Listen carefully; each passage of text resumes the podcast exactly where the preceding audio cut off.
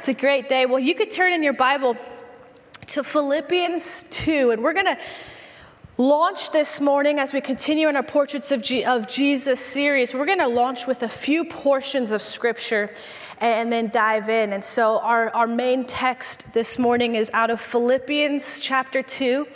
And this is written by the Apostle Paul to the Philippian church. And it says this Philippians 2. Have this mind among yourselves, which is yours in Christ Jesus, who though he, though he, Jesus, was in the form of God, did not count equality with God a thing to be grasped. But he emptied himself by taking the form of a servant, being born in the likeness of men, and being found in human form, he humbled himself by becoming obedient to the point of death, even death on a cross.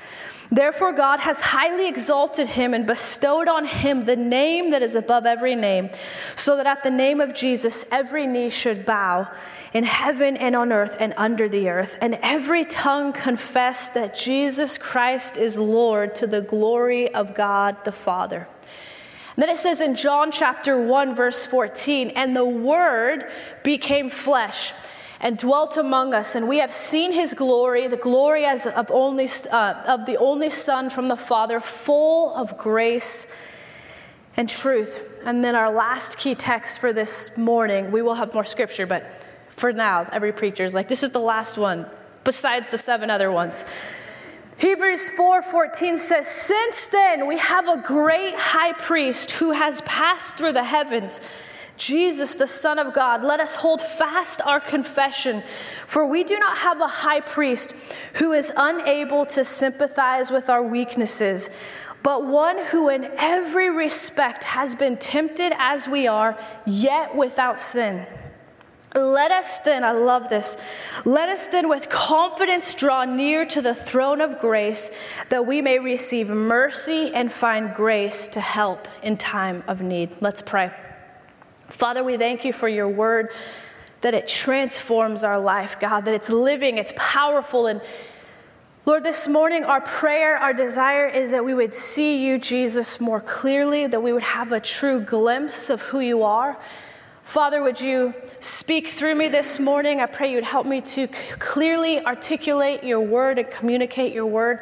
Holy Spirit, just open our, our, the eyes of our heart to behold Jesus. Lord, if anyone doesn't know you this morning, we pray that they would have an encounter with you. Come have your way in Jesus' name. Amen.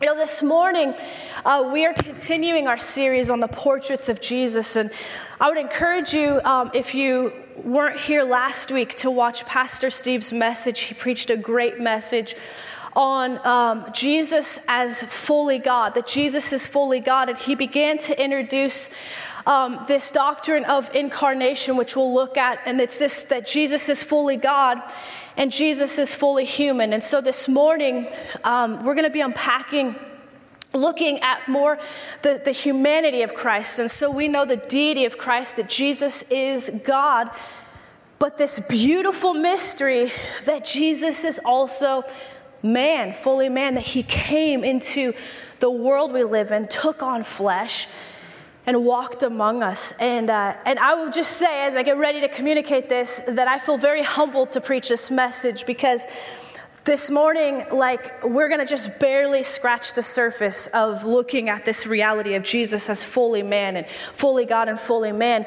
And I feel very humbled to communicate this. So, my prayer is that we would just get a better glimpse of Jesus and that it would, it would stir up a hunger in our heart to keep diving in. Does that sound good? and so I was thinking about this morning, you know, we're looking at this, this picture or this series of portraits of Jesus, seeing Jesus correctly. And I don't know if any of you have ever been to an ultrasound before. Anyone seen an ultrasound picture? Exactly. You're like, what is, what is that? Uh, I, you know, uh, with our son Wesley, when we, we got to find out the gender, and uh, we invited both Riley's mom and my mom to come to the ultrasound appointment. And then with our daughter, we invited our moms to come to this ultrasound appointment. And both times, the same thing has happened. We go to the ultrasound, and, um, and they, they start showing the picture up on the screen. And I'll be honest, it looks like hot lava to me. I'm like, my child is lava. Wow, flattering, you know? And so they're like, the, the ultrasound tech's going and, and they're showing the screen of the thing. But, but our, both our moms, with exuberance, they're looking at this screen and they're like, oh, they're beautiful. And all of a sudden, you know, they're like, oh, it's the foot, it's the foot. And the ultrasound tech is like, um, that's, that's actually the spine. And, you know, and they're like, oh, they have your nose. And I'm like, should I be offended or complimented at this moment? Because that does not look like a nose right there, you know? And it's this beautiful, amazing thing, and it's emotional, and you see the miraculous work of God in, in this beautiful child being formed. But I'll be honest, I look at this picture and I need the help of a professional, that ultrasound tech who has spent years learning to decipher what we're actually looking at. And I'm thankful for that ultrasound tech because she does this. When she identifies something, she types it on the screen, and you're like, that's, ex- yep, that's right, that is the kneecap. Thank you. I think if we're honest and we look at the scripture, uh, it is possible that we can think we are looking at Jesus and have a wrong view. We're saying, This is who Jesus is to me, this is who he is. And, and then all of a sudden we look at the scripture and we say, I think I was looking at a wrong perspective, a wrong picture of Christ. And as we're in this series on the portraits of Jesus, it's a journey as a church to take eight weeks to just more closely look at various pictures of the truth and reality of who Jesus is. Because I don't want to get to the end of my life and say, I was looking at the wrong Jesus. I was creating him to look like what culture said who Jesus is, what my feelings said Jesus is. But the reality is, is it doesn't matter how I feel about Jesus. Jesus is who Jesus is, and He is our Savior. He is fully God and He is fully man. Can I hear an amen? You guys are allowed to amen. It's, it's totally okay. So here's the thing we're looking this morning, we're going to lay a little bit of foundation as we get ready to dive in. So bear with me. Um, this first reality is that Jesus is fully God and he's fully man. And as we look at the humanity of Christ, we have to recognize this that there was a distinct moment in time when Jesus, the Word, left heaven and he took on flesh and became human. There's a, there was a distinct moment in time, and the Bible says in John 1:14, and the word became flesh. Like there was a moment where God, who always was, Jesus, fully God, who always was God, eternal, but there was a distinct moment in time where he came and he was man. He took on flesh. Um, it's a man by the name of Matt Perman says this It should be obvious that if Jesus is God, then he has always been God. There was never a time when he became God, for God is eternal. But Jesus has not always been man.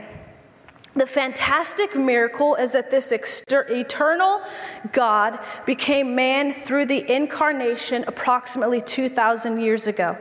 That's what the incarnation was God the Son becoming man.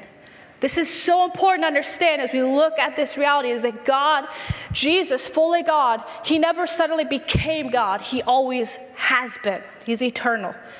But he chose, that is what is so beautiful, is there was a moment where he said, I am entering into mankind and becoming man as well. It's important to know that Jesus really entered humanity as a baby, born of a virgin, and had to grow in wisdom and stature. We see that, here's the thing like, don't be fooled that Jesus coming and taking on flesh, he didn't like come and wasn't birthed and suddenly speaking as like a four hour old baby, like, I am the Son of God. no, he took on real flesh. He was a real baby who really cried and really went to the bathroom and really had to learn how to eat and really had to learn how to walk and communicate and grow. And it, the Bible teaches us he had to actually learn to, he had to submit to his parents and he learned the Torah and he walked the same dusty roads. This is crucial for us to understand is that this God man, fully God, was fully man and really grew. Desmoses. That, that's a good song. That's a really good song. Listen, it says in Luke 2:40, speaking of Jesus the baby, and the child grew and became strong, filled with wisdom, and the favor of God was upon him. And then we don't really hear much about Jesus till he's 12 years old. And in Luke 2:50 it says this about him, and he went down with them and came to Nazareth and was submissive to them, speaking of 12-year-old Jesus submitting to his parents. And his mother treasured up all these things in her heart, and Jesus increased in wisdom and in stature and in favor with God and man. So Jesus, fully God and fully man, he really entered humanity and really walked the same dusty roads we walk. He understands the journey of growing and having to learn to build relationships with people, communication, all of those things. We have to look at this reality as we lay the foundation that the doctrine of incarnation was very important and a key focus for the early church. In fact, this doctrine, and what is the doctrine of incarnation, we'll look at it in a second a little bit more closely, but this doctrine of Jesus being fully God and fully man, it was actually one of the first heresies. Uh, people were coming against this, this doctrine, this truth. And it was one of the first heresies uh, that the early church had to come against. And you're like, what's a heresy? It, in our modern day equivalency, it's fake news. right?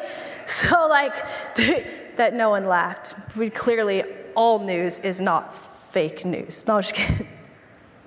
Tough crowd.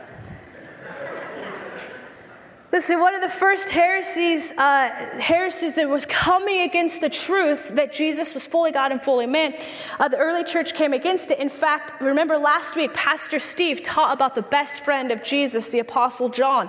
And in 1 John, the scripture he shared in chapter 1, uh, remember that the Apostle John was saying, Hey, this Jesus, we've walked with him, we've touched him. Like he's real. He was really, he was not a figment of our imagination, he wasn't a ghost appearing.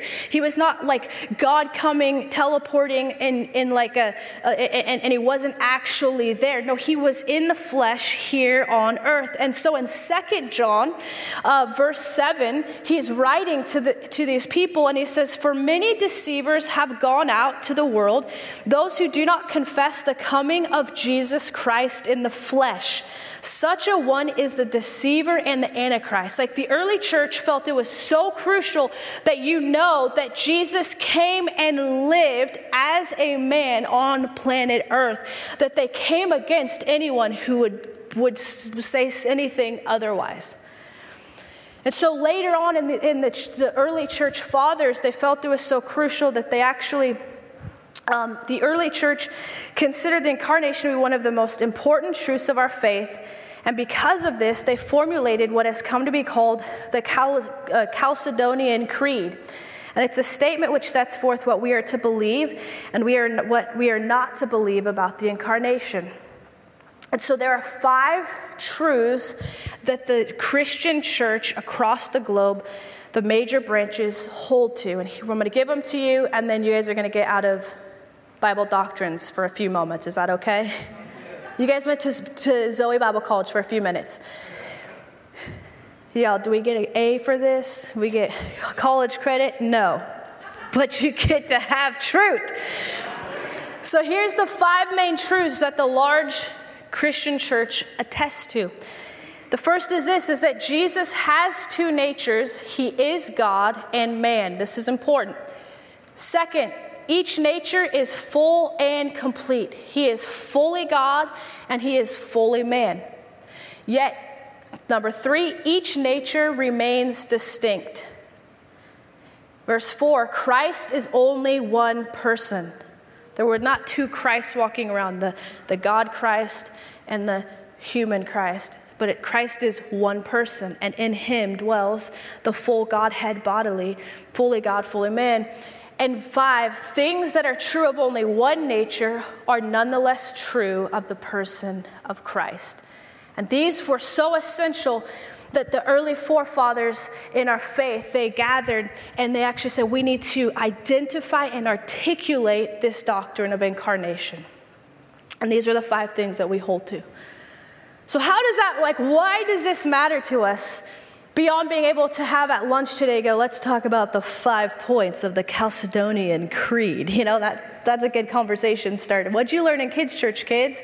Jesus loves me. Well let's talk about the chalcedonian creed okay? Why does this matter? Because, see, for, for many reasons it matters, but, but this morning we're looking at that the picture of Jesus, if we're going to look at Jesus, it shows us the example to follow. It matters immensely, every portrait we see of Jesus. It matters immensely that we truly believe that Jesus is fully God, that through Him alone can we be saved, faith in Jesus. That we, it matters immensely that Jesus, our Savior, would come and become man, that He would take on on the flesh. And he gave us a physical, real life, not a theory. He gave us a real example to be followed in this life.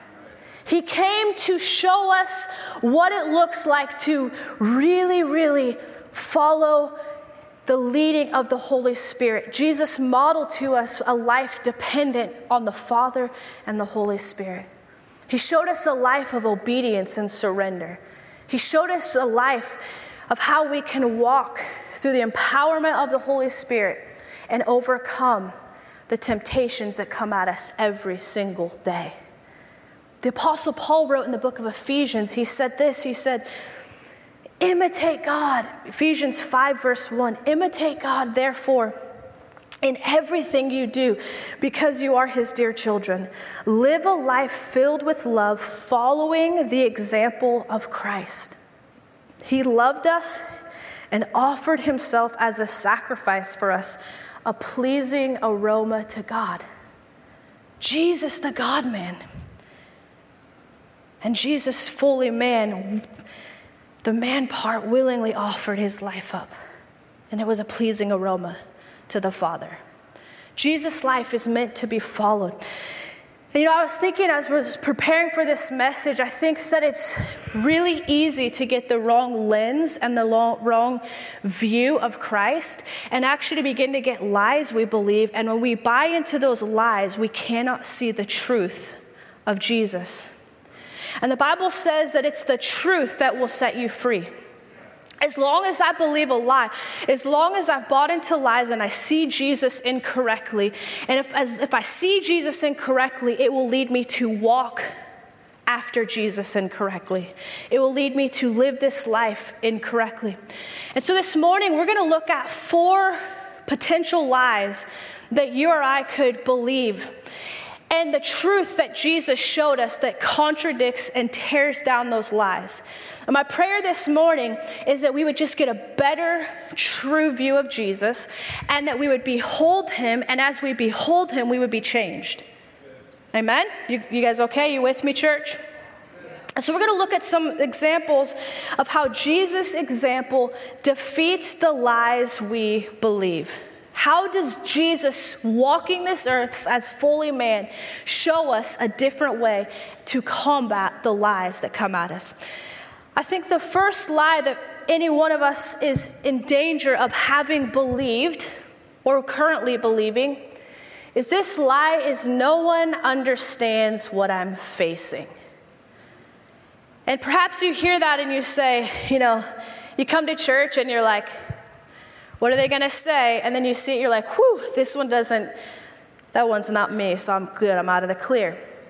But I think this lie that can come at us, this lie that says, no one understands what I'm facing, um, it may sound like this. You may be believing this lie if you hear this narrative in your head, if you hear voices in your head. Anyone? You're like, can't say that in church. You can, but um, You may believe this lie that no one understands what you're say, uh, what understands what you're facing if you hear or say things like this. Something is wrong with me. I'm the only one that is facing this temptation. I think they have these slides up there. Something is wrong with me. I'm the only one that faces this temptation. I can't tell anyone that I struggle with those thoughts or sins. They would never understand. They have it all together. They wouldn't understand what I've come out of. You don't have to raise your hand, but have you ever thought those things? I can't tell anybody what I'm actually facing. They would they wouldn't understand. They would think something's wrong with me. I'm the only one who faces these things. I'm the only one who struggles in this area of sin. But the truth is this the truth is that Jesus faced the same temptations and struggles we face, yet he did not sin. The Bible says in Hebrews 4 that we don't have a high priest who doesn't sympathize with our weaknesses, uh, he, but one who, in every respect, has been tempted as we are, yet without sin. Jesus literally faced what we faced. You say, yeah, but does he know what it's like to be betrayed? yes. Jesus knows what it feels like to be betrayed. Does he know what it, what it feels like to, to have temptation? He had Satan himself tempting him. And we just have chocolate cake tempting us. You know what I mean? We're like, get away from me, Satan. You're like, no, you made that chocolate cake. You are Satan. No, I'm just kidding. I'm just kidding. Jesus understands. And so when the lie comes at us, it's so important. When we hear the narrative in our head, I'm the only one in the whole universe that could be tempted to look at that. I'm the only one in the whole universe that could be tempted to use that. I'm the only one. It is a lie from the pit of hell. And we have to defeat it in knowing that we have a God who came to earth and he took on flesh. And Jesus, the Son of Man, came and he faced temptation face on, and yet he was without sin. And he shows us how to defeat the lie. I'm not alone. I'm not the only one that faces this. Jesus faced it, but he overcame it. So I can overcome it through his victory and through his example that he gave me. Lie number two that we can often face is the lie that I'm only human. I can't be like Jesus. I don't know what it looks like to walk in freedom. Have you ever potentially ever uttered those words? I'm just human. I can't be like Jesus. But we have to remember it's so crucial. He was not only God, but he was a man who really faced real temptation and real struggles. And you might say, you might hear that lie and say, I, I don't think I've said that. But you may be believing this lie if this narrative plays in your head. You can't expect, you can't actually expect me to live like Jesus. Really? You silly. Maybe it's only in youth ministry. You know, youth are like, you be like Jesus? The Bible, maybe you've heard this narrative in your head. The Bible is filled with nice suggestions and positive stories to encourage me, but not expected to be followed. You don't know the kind of family I came from. At least I'm better than they are. Or we look in church and we're like, I'm doing pretty good because have you seen the mess they're in right now? And we're buying the lie that you can't expect me to actually look like Jesus. Perhaps you hear this narrative I'm a slave to this addiction. There is no way out for me on this side of eternity. There's no way you can expect me to find freedom. It's not worth even trying to walk in freedom. I'll just fail. Why even try to walk in the ways of God if I'm going to just stumble? And those are all lies of the enemy because the truth is this Jesus gave us an example to follow. He gave us, He showed us how to live. It says, Paul writes in Philippians, says, Have this mind among yourselves, which is yours in Christ Jesus. It is possible to put on this mind, a new way of thinking, and you have access through it through Jesus who, though he was in the form of God, did not count equality with, a, with uh, God a thing to be grasped, but emptied himself by taking the form of a servant, being born in the likeness of men. We saw in Ephesians 2 where he says, imitate God as dear children. And then it goes on to say, live a life filled with love, following the example of Christ.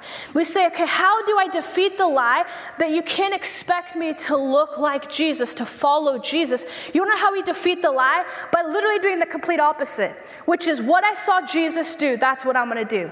Jesus showed me an example. Jesus showed me how he responded when temptation came from, the, from Satan. He always responded with the word of God. He showed me how to live a life to, to, to walk in, the, in, in absolute surrender to the Holy Spirit and the Father. He showed me a life that looked like going into the secret place of prayer. So, how do we defeat the lie that I can't look like Jesus? Is by doing what Jesus showed us to do. And we do that by diving into His Word and saying, How did Jesus respond? How did he grow? How did he face those things? He gave me an example not to be admired, he gave us an example to be followed. He gave us an example not to just be above our kitchens where we're like, that's a great encouragement. That's great. But more than that, he gave us an example to follow. And as I follow Jesus, I'm changed. Amen? Lie number three, we're, we're, we're getting close, is the lie that I'm all alone and I'm abandoned. I'm all alone and I'm abandoned. And you may be believing this lie if you hear narratives in your head like this I wasn't worth fighting for, and that's why my spouse or my parent and my loved ones left. I am unlovable and not worth someone's time. I can't hurt or be hurt by anyone if I live an isolated life. How easy is it to live this life thinking, I've been abandoned, I'm alone, I'm rejected, I'm forsaken? But the truth is that Jesus willingly took on flesh. He came as our mediator and bridge to have an undivided relationship with the Father. You say, How do I know that I was not left or abandoned, that I'm loved? How do I defeat the lie? You got to look at Jesus. That Jesus, He emptied Himself, that He came to the earth. He didn't count, He lived in, in perfect harmony with the Father and the Holy Spirit in heaven. And yet He said, I will come to planet earth. His whole life is a love letter to you.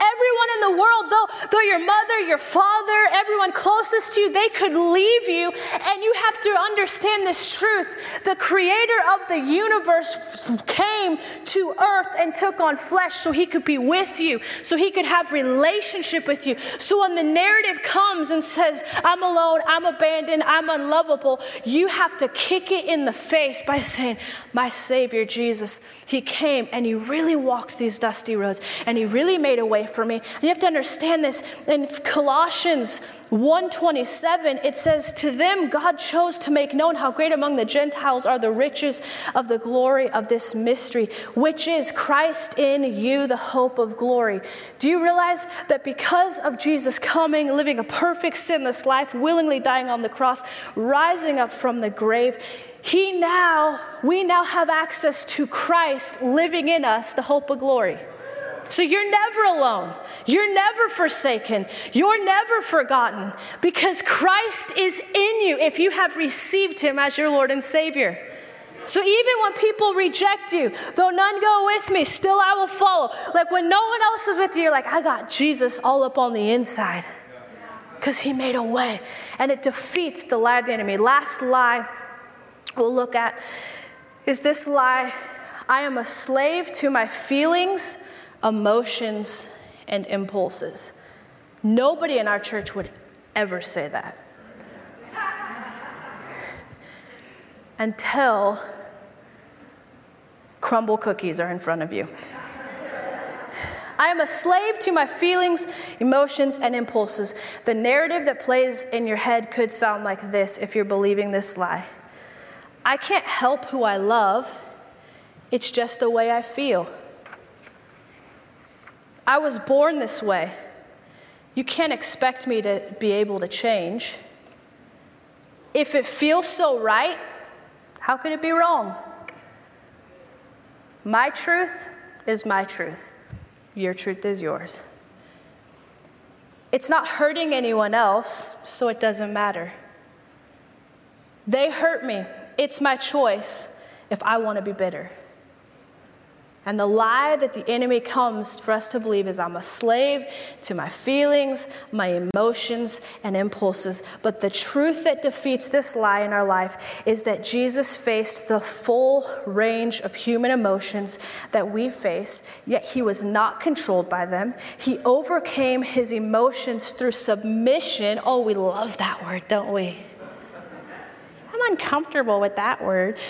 He, his emotions, come on, you guys are allowed to laugh. Through emotions, through submission to the Father, yielding to the Holy Spirit in prayer. You have to understand, we come face to face with Jesus' humanity and the deity of God. And in this man, we come face to face in the Garden of Gethsemane.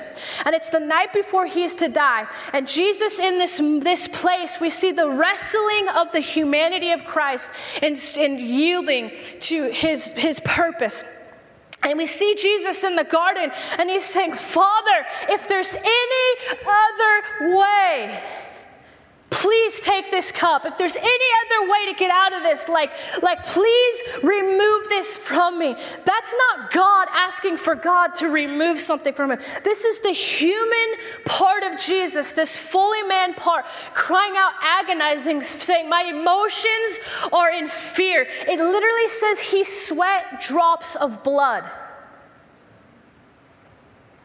And we believe the lie that I'm a slave to what I feel. I'm a slave. But Jesus showed us a different way. He submitted to the Father and he said, Nevertheless, not my will, but your will be done. And we defeat the lie of the enemy that comes to say, I'm a slave to what I feel. If it feels right, it must be right. No, what's right is what the Word of God declares is right. And we have to cling and say, Nevertheless, God, Lord, if you could take this from me, if there's any way to change it, like God, you can do that, but not my will. I'm not a slave to it. And Jesus, you you showed me that you willingly laid down your life at the cross. You willingly faced those real, raw emotions.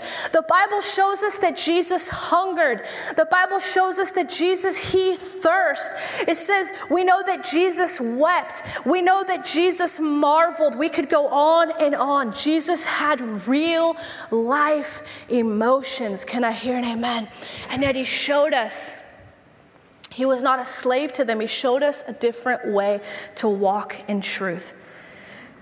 Are you with me? As the band comes up, how do we respond to this?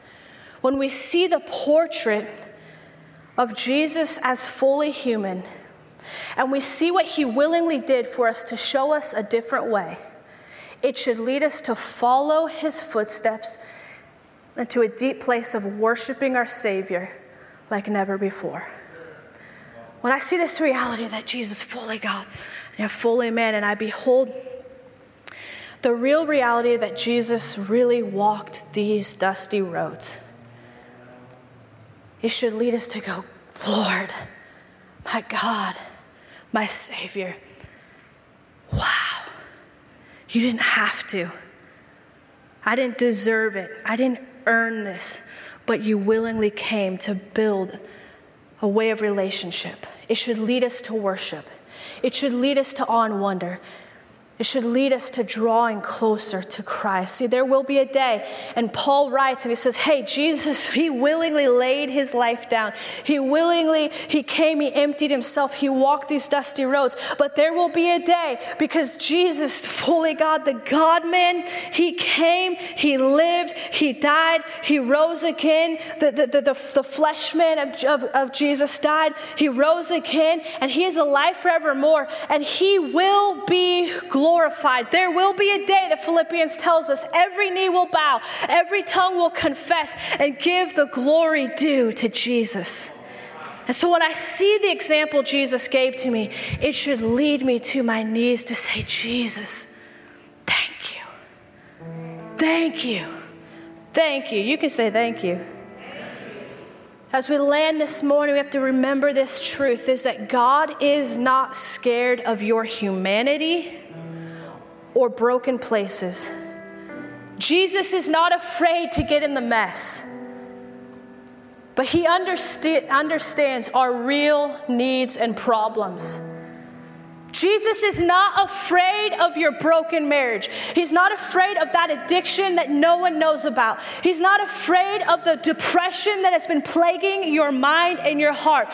He's not afraid of, of the mountain of questions that stand in front of you. We have a God who is not a theory God. He's not, he's not, he's not just like a, you know, watch from a distance, but a God who saw our brokenness, saw our death, saw our bondage, and willingly emptied himself to come to the earth.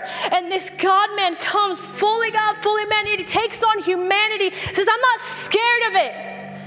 I'm gonna walk in it. I'm gonna get in the, the mud with you. Listen, Jesus did not change. He's still in the business of getting into our mess. And He made a way to get us out of our mess. He's not afraid to come into the dome, into the head, and say, You know that lie you're believing that you're alone? It's a lie. Here's the truth. You know that lie you're believing that you're a slave to that impulse and you can't stop clicking every night on that computer? It's a lie. Here's how you overcome. You know that lie you're believing that you, you have to go after that person in your office and commit adultery on your spouse? No, no, no, no, no. Here's a way out. I'm going to show you. I faced temptation, but I showed you a different way. We have a God who gets in the middle of the mess and he calls you out. He says, Follow my lead, follow my example. So, this is here's where we land. You know, Romans, it says that while we were yet sinners, Christ died for us. While we were in the trenches of our stinky death and brokenness, that's when Jesus said, I'm gonna die for you. I'm gonna pull you out. And this morning, our focus is on Jesus, our Savior, not on our human failures and limitations. Our focus is on beholding Jesus. And so, as the writer of Hebrews said, he says, Listen, we have a high priest. He understands what you go through. He was tempted in all ways, yet he was without sin. And he gives us a charge. He gives us an invitation that this morning he's inviting all of us into. He says, Let us then with confidence draw near to the throne of grace. Come close. Don't believe the lie that you're alone or abandoned. Come close to the throne of grace with confidence that we may receive mercy and find grace to help in time of need. We turn our attention to Jesus, the author and finisher of our faith, our beautiful Savior who is fully God and fully man. And we look to Jesus and we come with confidence and say, God, I am nothing, but you are everything. I don't rely on my abilities, I rely on your finished work of the cross. Jesus, I come with with confidence. And so this morning, whatever you need, whatever you're facing, whatever temptation, don't buy the lie of the enemy that says you're the only one, but come right to the face, uh, the, the, the place of seeking Jesus and say, Jesus, I know you understand. I know, but you showed me another way. So here I am. Church, would you bow your heads and close your eyes? This morning, there are people that came to this place looking for life. And the reality is, like we've been talking about this morning, is that Jesus, fully God and fully man, he came to this earth and he walked the same dusty roads we walk. And he willingly offered his life to pay for our sins, to make a way for relationship with the Father. And the Bible says if you simply believe in your heart and you confess with your mouth that Jesus is Lord, you will be saved. And so if you're here this morning and you say, I need Jesus to save me, I'm putting my faith in Him. Would you just lift your hand wherever you are? You say, Jesus, would you save me? Would you wash me of my sins? Every person here this morning that says, Jesus, I need you to save me, wherever you're at, would you just lift your hands? One last call. If you say, Man, I need Jesus to save me. Just lift your hands. For the rest of us, if we're here this morning and you just say, you know what, I am so thankful for the example Jesus gave me. And I know this morning that one of those four lies, or maybe you know of another lie that the enemy's been putting in your head, you just say, I need Jesus' help. And I'm coming to his throne of grace to help find help in time of need. If you just need the, you're saying, Jesus, I'm running to you. I need your help to find freedom from any one of these lies. Would you just lift your hand wherever you are? We're going to pray together, church. Awesome. Awesome. Right now, we're going to just receive that freedom. Jesus, we thank you this morning for your freedom in this place. That Jesus, you showed us a better way. Jesus, you gave us an example not to just be admired, but an example to be followed. And we thank you, Holy Spirit, that you empower us, that you give us the grace to walk in freedom. You give us the grace to overcome those things that we face. So, Lord, this morning we receive your mercy. Jesus, we behold your beauty. And we thank you that you have shown us a different way. We surrender to you. And I thank you, Holy Spirit, that your freedom is coming into every heart in this place. In the name of Jesus.